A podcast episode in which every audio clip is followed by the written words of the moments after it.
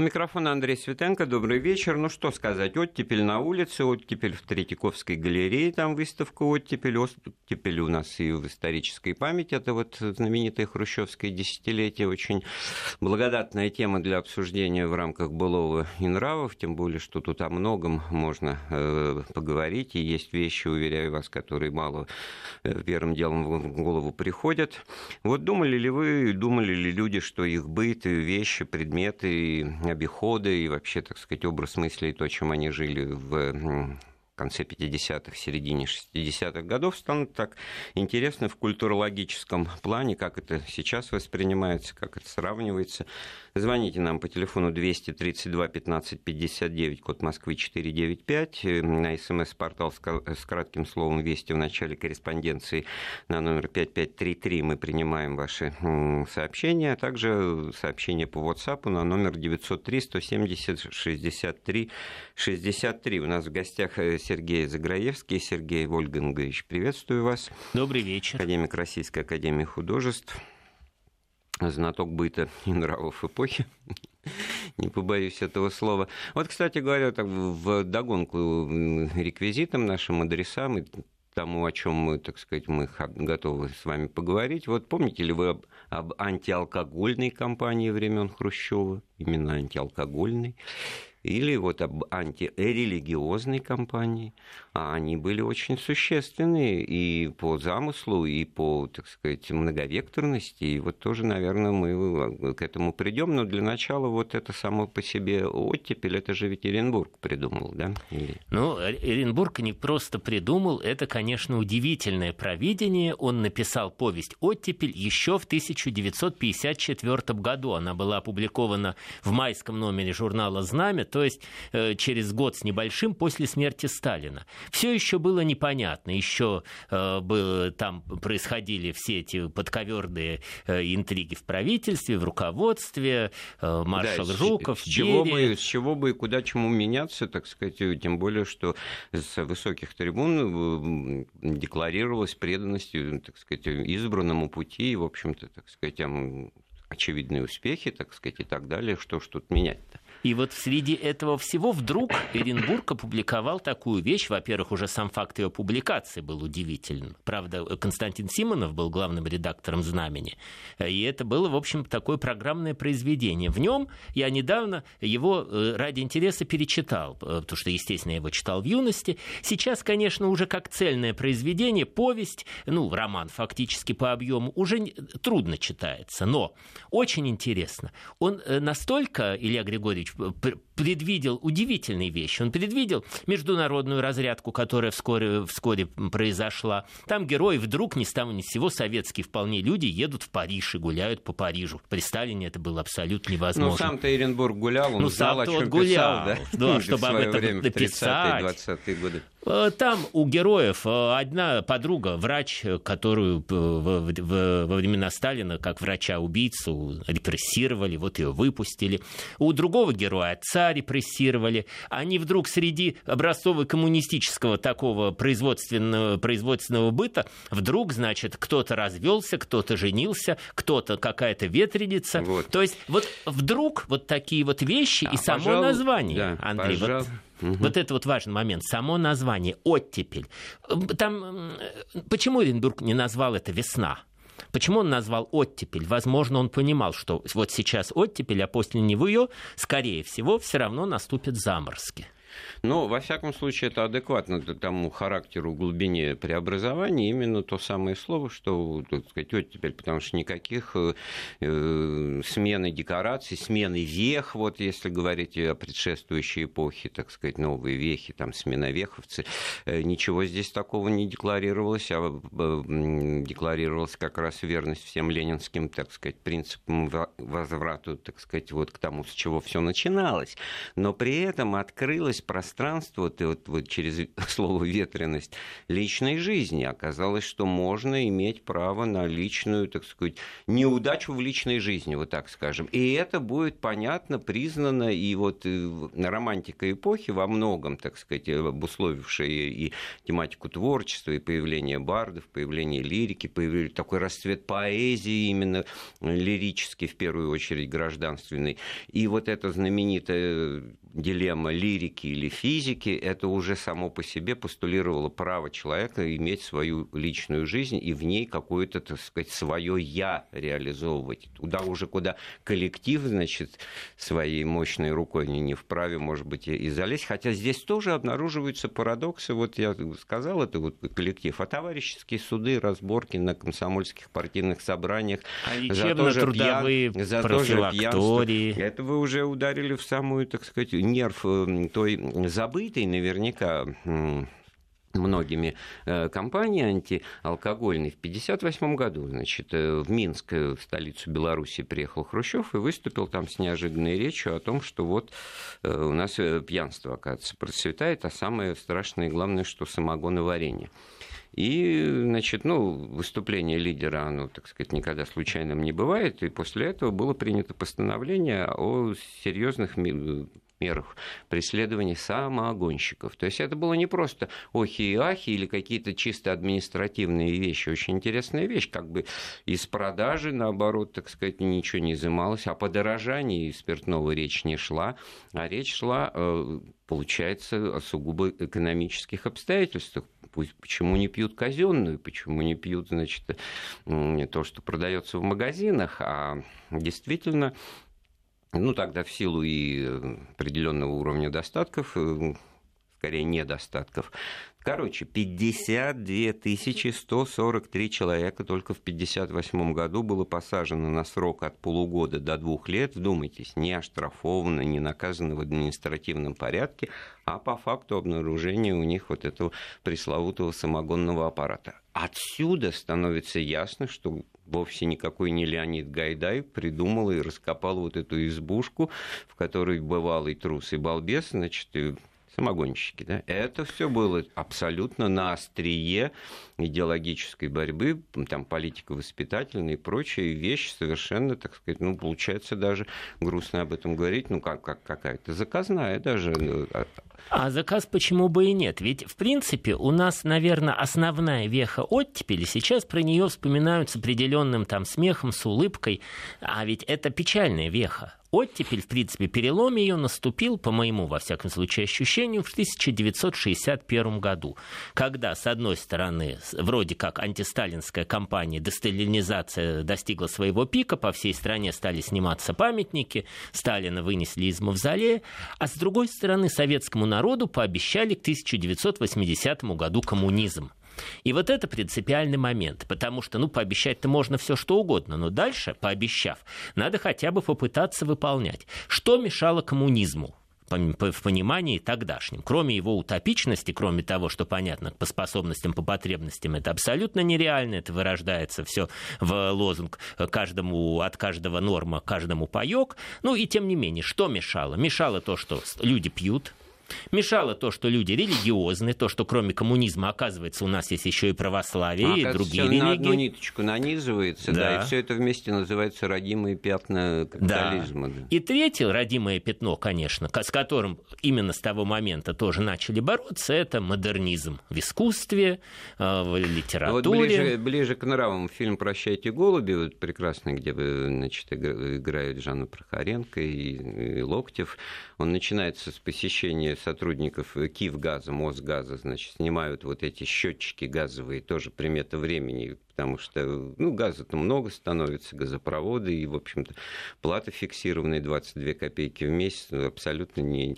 ни на что не влияющая, но там, значит, барыга этот э, мастер пытается что-то себе, какой-то рубль в карман положить и начинает, значит, э, ругать хозяйку за то, что она плиту плохо содержит. А сосед молодой, значит, девчонке, вот этой героине, которая играет Прохоренко, он говорит, смотри, сейчас вот я тебе покажу родимые пятна капитализма. То есть вот это вот то, что, значит, вот в карма, это оказывается родимое пятно капитализма.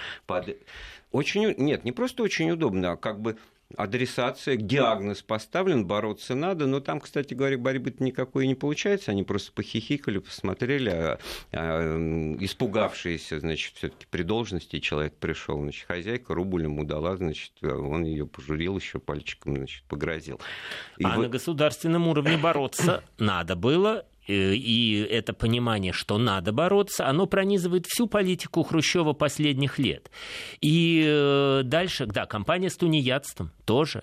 И ведь действительно в 1964 году процесс Иосифа Бродского, он же испугал таки всех. Ведь у нас э, дальше целое поколение интеллигенции работало в котельных чтобы не попасть в ситуацию Иосифа Бродского, когда в Союз писателей или художников или композиторов тебя не берут, а, что делать? Даже не от того, что жить не на что, а просто вот посадят ведь. Вот уточняю, 4 мая 1961 года был принят этот указ о борьбе с тунеядством, полное название об усилении борьбы с лицами, бездельниками, тунеядцами, паразитами, это, так сказать, Нет. получается юридический термин, а вовсе даже не идеологический, уклоняющимися от общественного общественно полезного труда и ведущими антиобщественный паразитический образ жизни, а суда, как ни странно, попадают вот вроде бы я с одной стороны алкоголь, самогонщики, а с другой стороны религиозная пропаганда, священники, приходы, так сказать, монастыри, церкви в небольшом количестве еще существующие.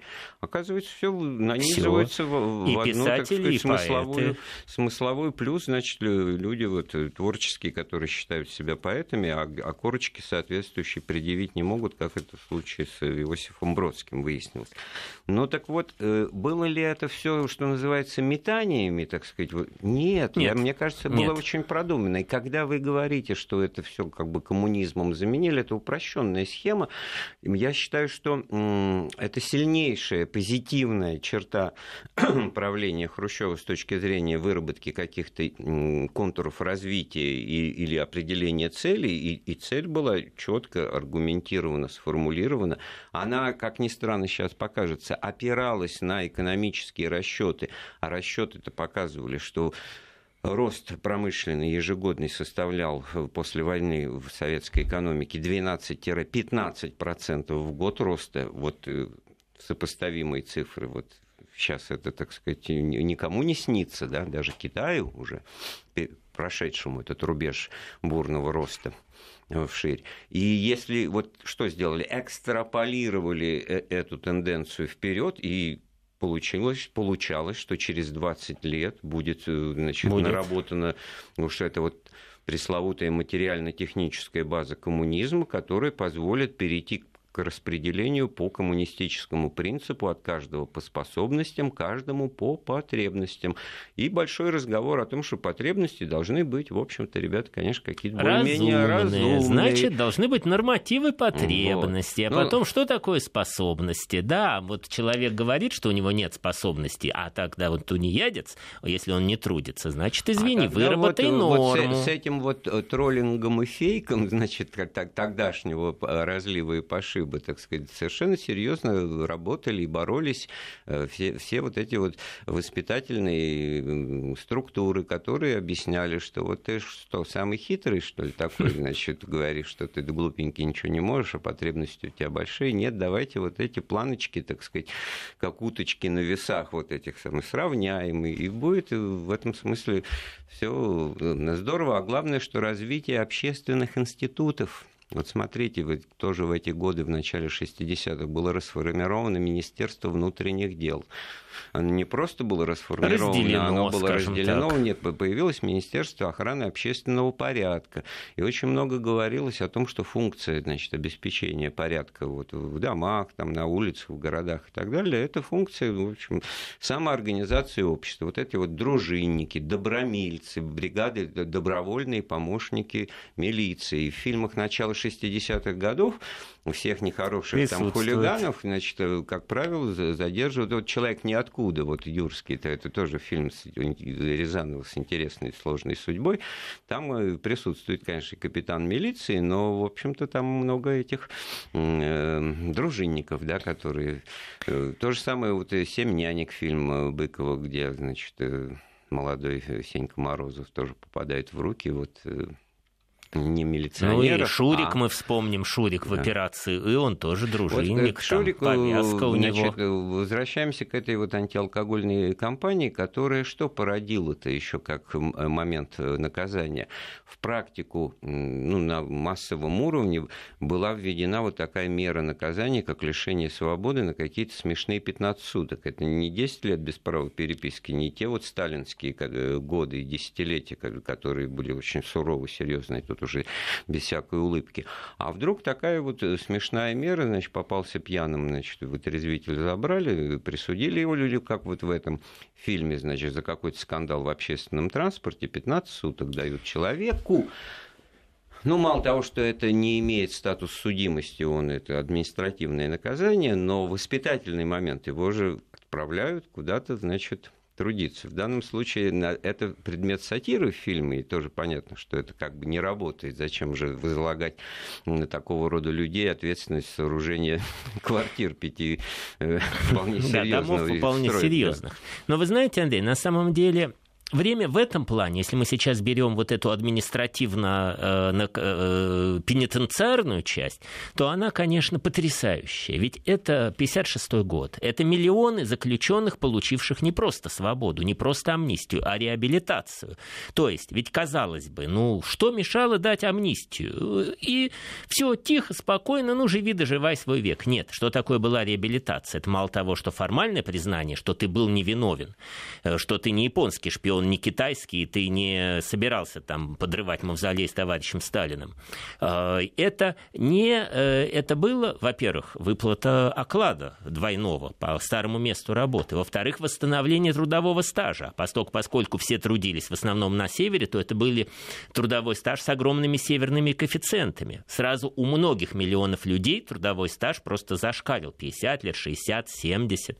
И право на жилплощадь. Ведь вернули всех не сразу, в течение пяти-шести лет. Мой, мои, например, дед и бабушка, получив реабилитацию даже чуть раньше всеобщей, в 55 году, в 60 только первым переехали в Москву, но переехали в итоге все. Ну, вы правильно сделали, конечно, что эту важнейшую тему, так сказать, хрущевских э, преобразований и политического поворота обозначили, потому что без него этот, э, без этой темы десталинизации нельзя, нельзя не обойтись. А ну, я как бы, так сказать, условно бомба? Держу ее в голове, да, а все воспринималось в этом смысле массами именно под знаком того, что вот, оказывается, были времена, да. когда вот действительно не, неправое дело вершилось. Ну, тогда, в общем-то, тоже это все кивали, спускали бериевцы, бериевцы, бериевский произвол. Ну, Ежовщина, Ежовщина до термин, этого, да. так сказать, ну, тоже раскассировали это все по, по плохим боярам, а, так сказать, батюшку где-то немножко в стороне держали. Ну, я, потом-то я в детстве очень хорошо помню, как на полном всё? серьезе мой дед в свое время репрессированный рассказывал, что да,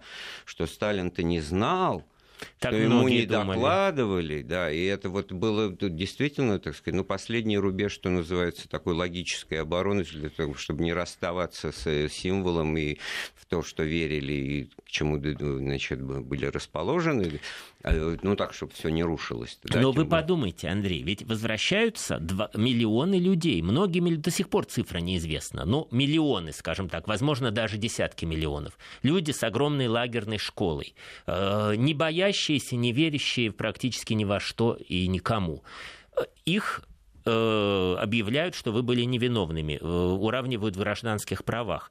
Сроки дальше смешные. У моего деда, Моисея Наумовича Авербаха, был замечательный рассказ, опубликованный в свое время, во время уже Горбачевской перестройки, «Самоуправство», когда а, на Воркуте, э, когда вот в 1956 году доклад, доклад Хрущева съезду, сносят самоуправно, толпа бросается к памятнику Сталина и сносят. Ну, как обычно, тросом за шею зацепили и сбросили с пьедестала. И потом их судят, потому что самоуправство.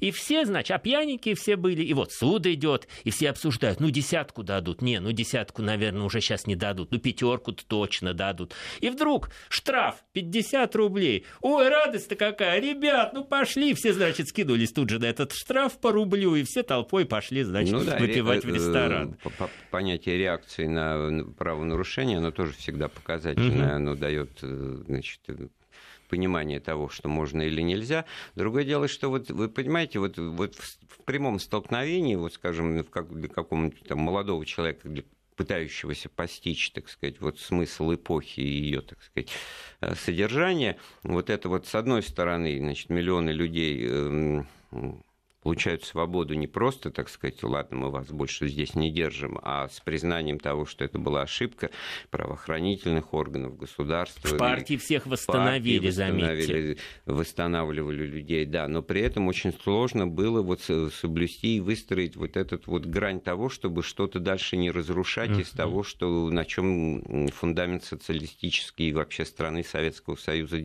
действовал. И это, конечно же, Хрущева больше, больше всего занимало. Поэтому кажется, что он так вот метался, сделает шаг, потом обратно. Он проверял на прочность этот фундамент. И совершенно очевидно, что если э, первый доклад 1956 года в феврале, значит, а что потом мы видим восстание в Венгрии, значит, это же нельзя не связывать, это же очевидная да. вещь, там с горы Геллерт, это памятник Сталину, высевшийся там, сбросили, значит, это же прямая реакция на то, что мы тут признали свои ошибки, так, может быть, и не признавать их дальше. Немножко десталинизация была, что называется, попридержана. Да. И второй, вот вы, вы, вы сказали об этом э, в 1961 году, уже после 22-го съезда, но самое главное, что альтернатива предлагалась, значит, ну, как бы вот одновременно с тем, что говорили об ошибках прошлого и анализировали опыт, но всякий раз говорили, ну, хватит, вот вот как бы, ну, сказала партия, значит, а теперь вперед, теперь вперед, дальше, дальше, вперед, вперед к новым вперед. победам. И, и, и это было воля ваша, наверное, ну, правильный ход, потому что все-таки мыслить надо категориями и сегодняшнего, и завтрашнего дня. Куда? И вот здесь вот интересно поговорить, выполнил ли свои, значит, миссию, свою это, оттепель, потому что а куда, куда-то? Э, ну, конец-то мы с вами достаточно быстро обозначим. Это Пражская весна, это 68-й день, год, значит, когда стало понятно, что куда уже опять не туда заходит. Что весна не Целый наступила. братский народ, да, вот через ее весну, значит, в лето, социализм с человеческим лицом, этот пресловутый так называемый. А то, что вот было попытки у, у Хрущева, они на, на первый взгляд вот и запоминаются своей противоречивостью и своей как бы взаимоисключающими вещами. С одной стороны, значит, вот свобода и право на личную жизнь, на, на личные, так сказать, переживания на, и на судьбу, что называется, да, вот так вот. Ну, ведь а здесь... с другой стороны, значит, а и церкви, ну, вроде бы даже вот при Сталине их стали открывать, как бы все это. А тут вдруг еще бабах, и это антирелигиозная кампания, мы еще о ней толком не поговорили, но у нас еще есть время, да? Вот сейчас перед перерывом. Вот, ну, согласны вы, что это вот именно так было, или у вас другое видение? Э, мне кажется, Андрей, что вы абсолютно правы в чем, что, конечно, это э, сейчас, э, видя, что это, конечно, было метание, мы должны понимать все-таки его причины. Причины, видимо, были следующие, что коренным образом отречься от старого мира и отряхнуть его прах, прах с, его, с их ног было невозможно, не могли. Они строили коммунизм, его строили при Сталине и продолжали строить при Брежневе. И еще и при Потом, понимаете, не, не, ну, даже не важно, вот как это э, называется, да, хотя вот того, как лодку назовешь, так она и поплывет. Это к тому, что нам из Самарской области пишут, что рабочие, помню, Хрущеву ругали из-за дефицита, а при Брежневе нет, э, любили. Это к разговору о Новочеркасске, который мы, наверное, тоже должны упомянуть, а сейчас сделаем паузу. Былое и нравы с Андреем Светенко. Так, представляться не надо, это прозвучало. А мой гость сегодня академик Сергей Заграевский, академик Российской Академии Художеств. Мы говорим о хрущевской оттепели, об оттепели, которые на улице тоже забывать не будем. И о Третьяковке я говорил в начале разговора. А Сергей Вольгангович, а вы в курсе этой выставки? Что там такого? Ну, конечно, в курсе. И прекрасно, что, прекрасно, что это время не забывается. Прекрасно, что мы сейчас, э, глядя вот ретроспективно уже на те времена, можем проводить очень много параллелей практически с любой эпохой. И сейчас, наверное, ну, об этом времени просто нельзя забывать. Любые сейчас выставки, связанные с тем временем, они очень важны. Знаете, я впервые, вот еще в, в перестройку, наверное, это было, значит, одна из первых выставок, вот именно быт, вот вещи, артефакты той эпохи, значит, воссозданы были, значит, вот эти вот буквально, так сказать, музейные экспонаты представляли собой коммунальную квартиру.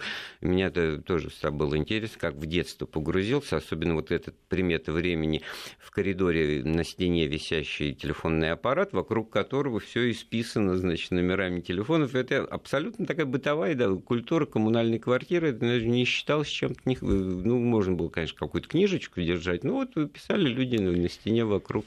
А ведь описывали в буквальном из, э, переносном. Одно из визитных карточек оттепели было стро... начало строительства массового жилищного. Да, и, конечно, и... исход, как в фильме «Покровские ворота», массовый исход москвичей из коммунальной коммунальных, э, значит, э, там чего-то в личные гнезда. Личные вот гнезда, понятно, что они были далеко. Понятно, что там полтора часа до работы было людям добираться, но это была своя квартира, что где не надо было стоять с утра в очереди в туалет и в ванную.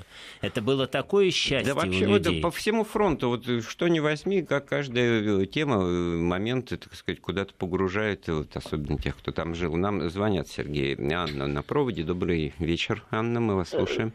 Здравствуйте. Нет, жилье, конечно, это была вещь великая, была вещь великая.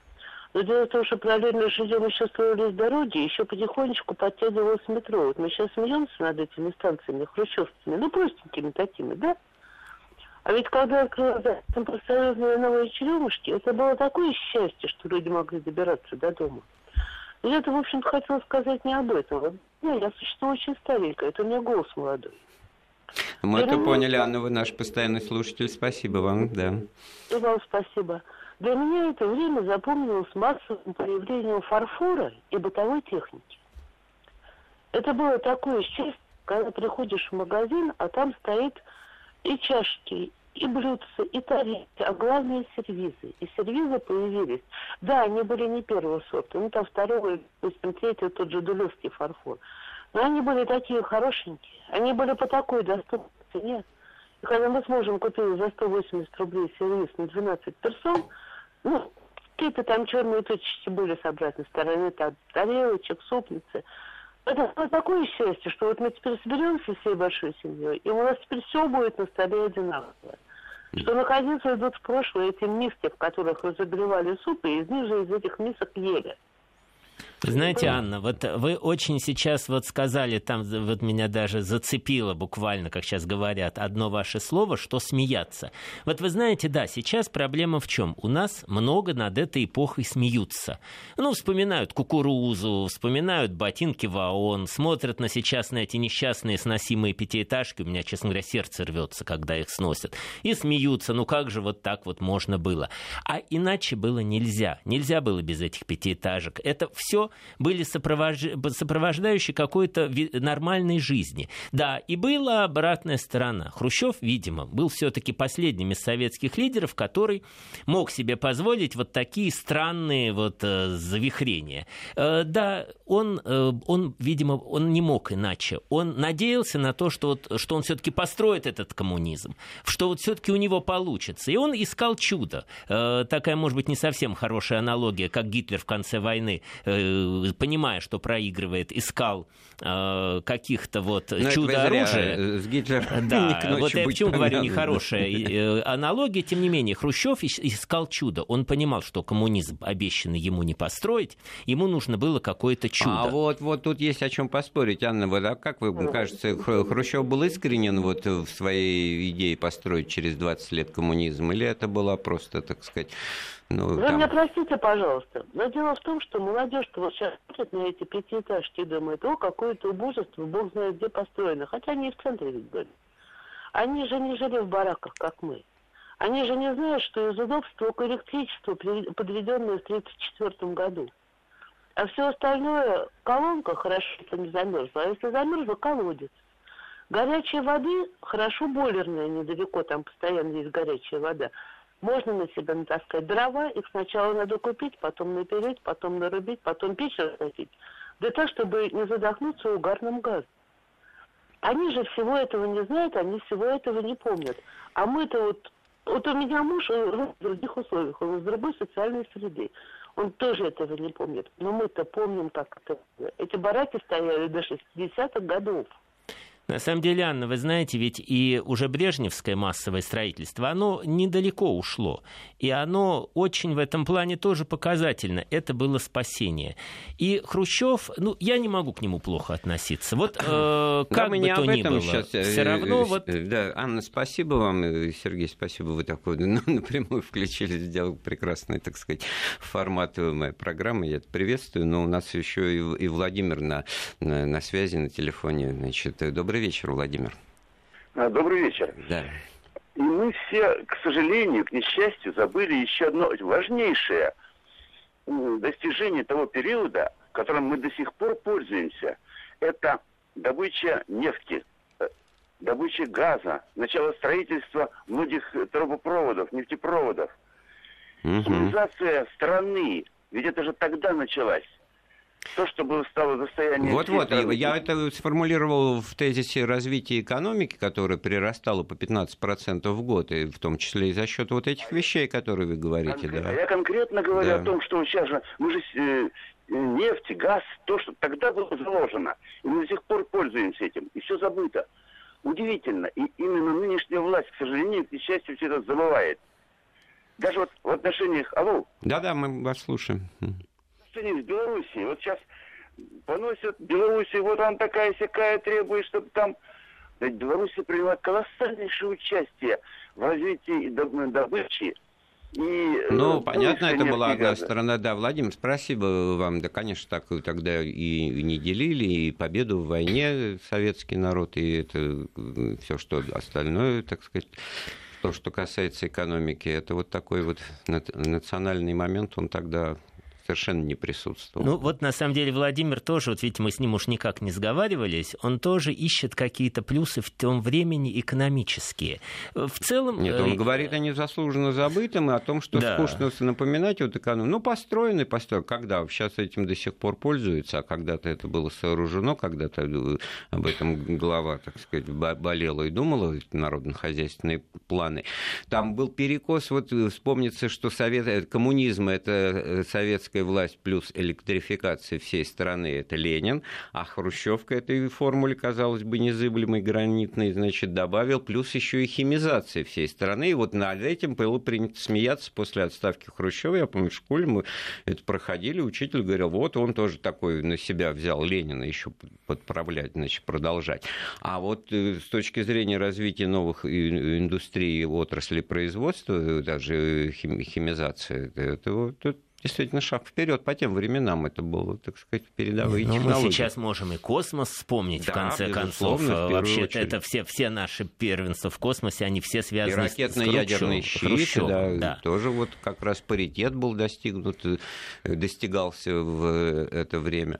То есть э, это была эпоха, в которой еще не было исчерпаны, наверное, так сказать. Я, я-то какой вопрос же вам задавал? Вы вот э, верите в то, что он искренне хотел да коммунизм построить. Анна это не был, стала отвечать это был, это. Я не сомневаюсь, что искренне, более того, это был последний из советских лидеров, который вообще был еще искренен. Он еще во что-то хотя бы верил. И вот то, что мы обещали поговорить поподробнее, но как-то так не получается. Вот также он был искренним и истинным атеистом и обещал показать народу советскому последнего папа еще, значит, при своей жизни. Вот с этим вот сейчас э, вообще кажется, ему только хихикать, куда же все, все в другую сторону выворачивается.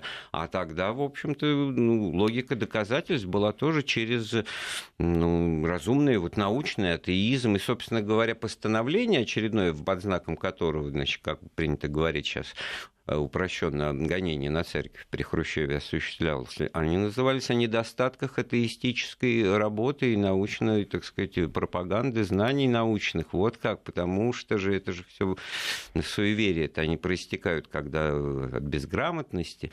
И вот там была одна позиция э, очень интересная, это приветствовали священнослужителей, которые публично отрекались от веры переходили в светскую жизнь. И такой вот случай с профессором Петербургской духовной семинарии, он в 1959 году имел место и действительно производил впечатление. Но также, это я уже, так сказать, перед паузой э, говорю, о чем хотелось бы от вас услышать, это вот борьба почему-то она и в разрушении церквей тоже это вам близко, это вы должны нам будете рассказать, а мы вернемся в студию через полторы минуты.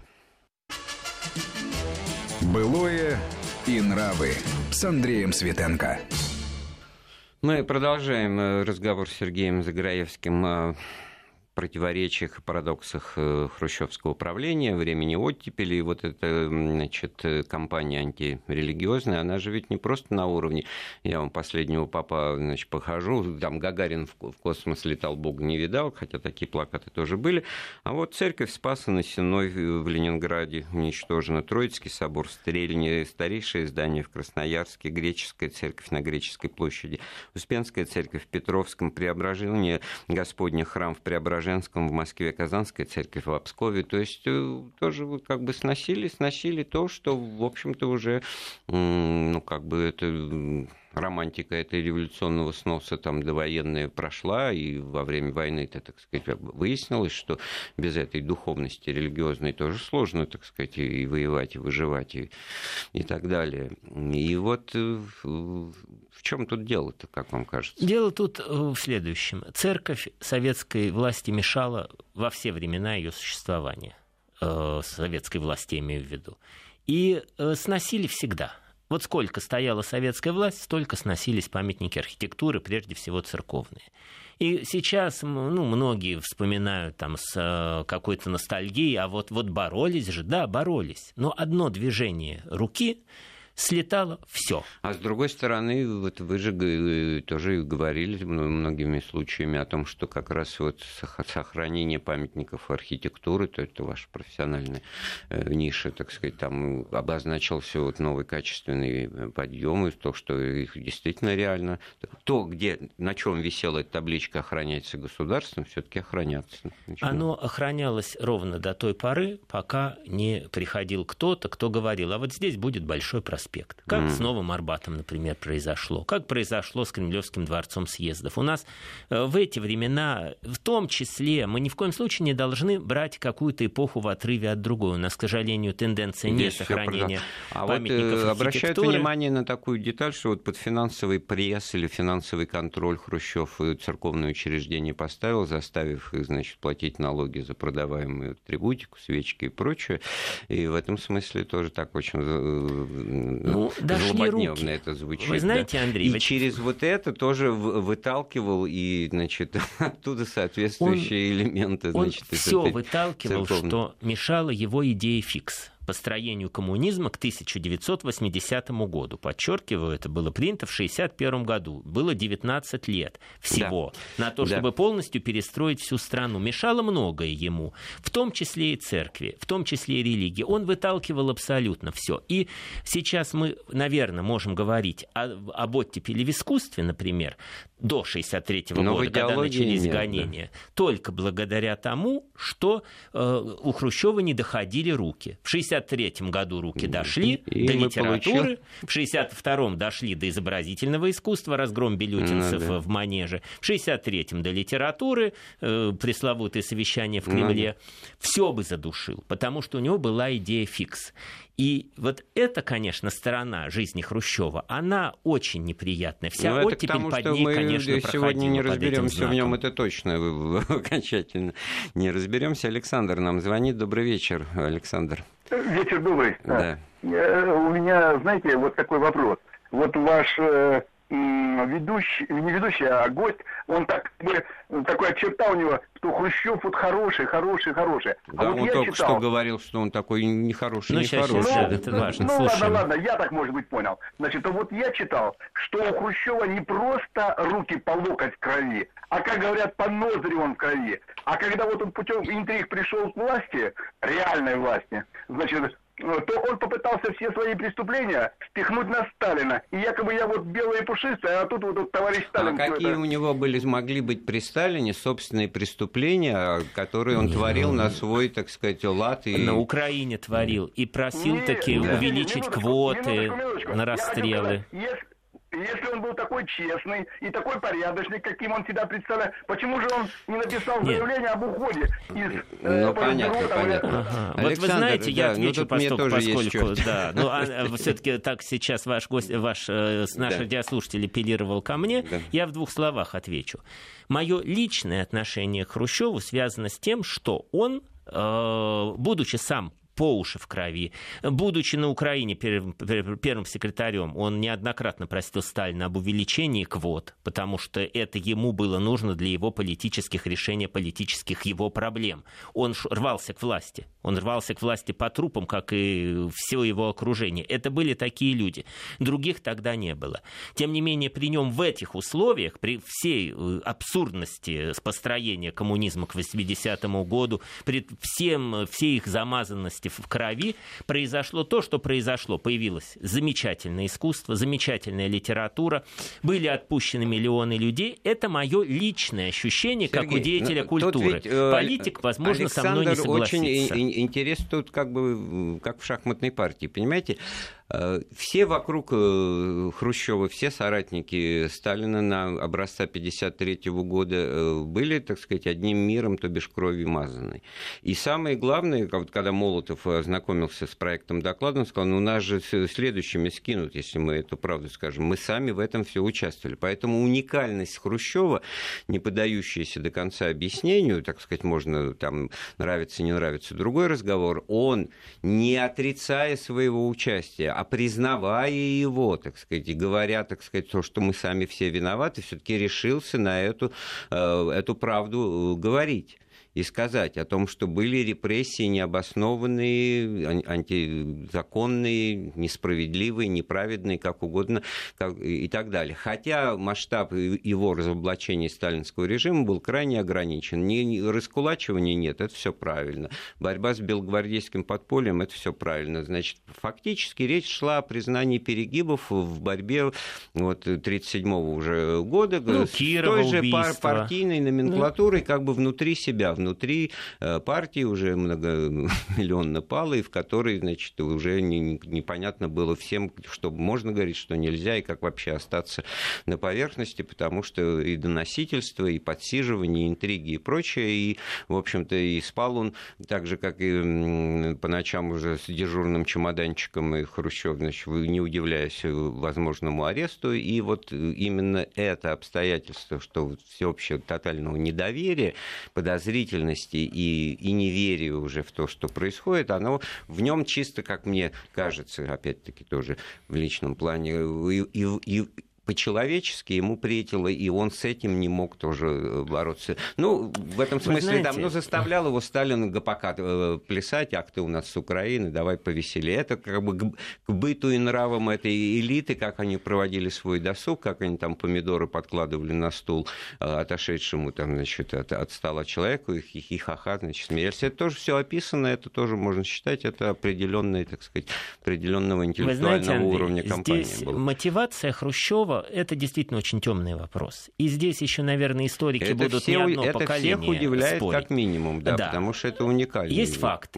Факт следующий, что мы слушаем до сих пор песню «Последний троллейбус», читаем Евтушенко «Наследники Сталина», читаем «Бабий Яр», читаем в окопах Сталинграда Некрасова, э, читаем, там, поем э, Ахмадулину «Мне чудится э, уход моих друзей, мои друзья уходят».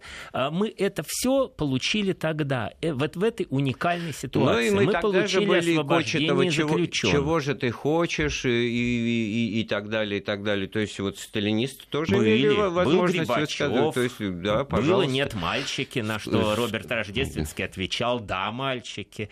Э, это все было, это все очень здорово с какой точки зрения? Это факты. Вот это факты, которые любой из нас видит и понимает. А дальше профессиональные историки, конечно, будут расходиться в вопросе мотивации, что двигало Хрущевым, то ли он с Берией боролся, то ли он Нет, лично был вот, э, обижен за то, что Сталин из него шута делал. Качественный результат вот изменений вообще жизни и политики это то, что э, ценой участия в политической жизни для человека перестала быть жизнь, потому что э, при Сталине все было понятно. Ногами вперед, исчез, пропал, враг, все, так сказать, цена вопроса жизнь.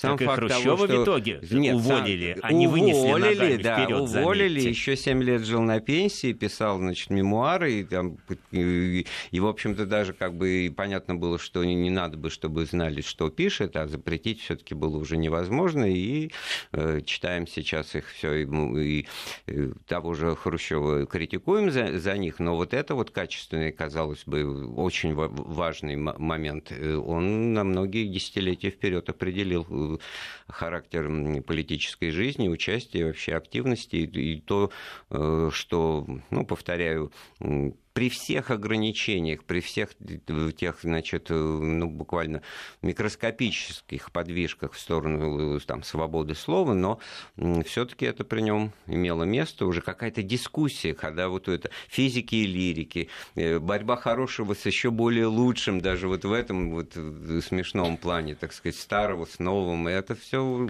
нормальную э, систему, что называется, вот э, развития, которое невозможно без обсуждения невозможно без того, чтобы э, в планах-то куда идти и чем заниматься-то надо сначала договориться, что мы делаем, да, или, или все как раньше, да, значит, по дороге объясним. По дороге есть... объясним. Вот проблема-то основная была в чем, что э, почему было такое счастье для искусства? Потому что образовался в политике и в давлении, которое традиционно советская власть оказывала, э, образовался вакуум. Его в какой-то момент заполнило то, что мы называем оттепелью в искусстве. Слава богу, вот такая была эпоха. Вот, слава богу, которое при Хрущеве не должно было звучать. На этом хорошем слове мы заканчиваем наш разговор с Сергеем Заграевским. Эфир подготовил Андрей Светенко. Всего доброго.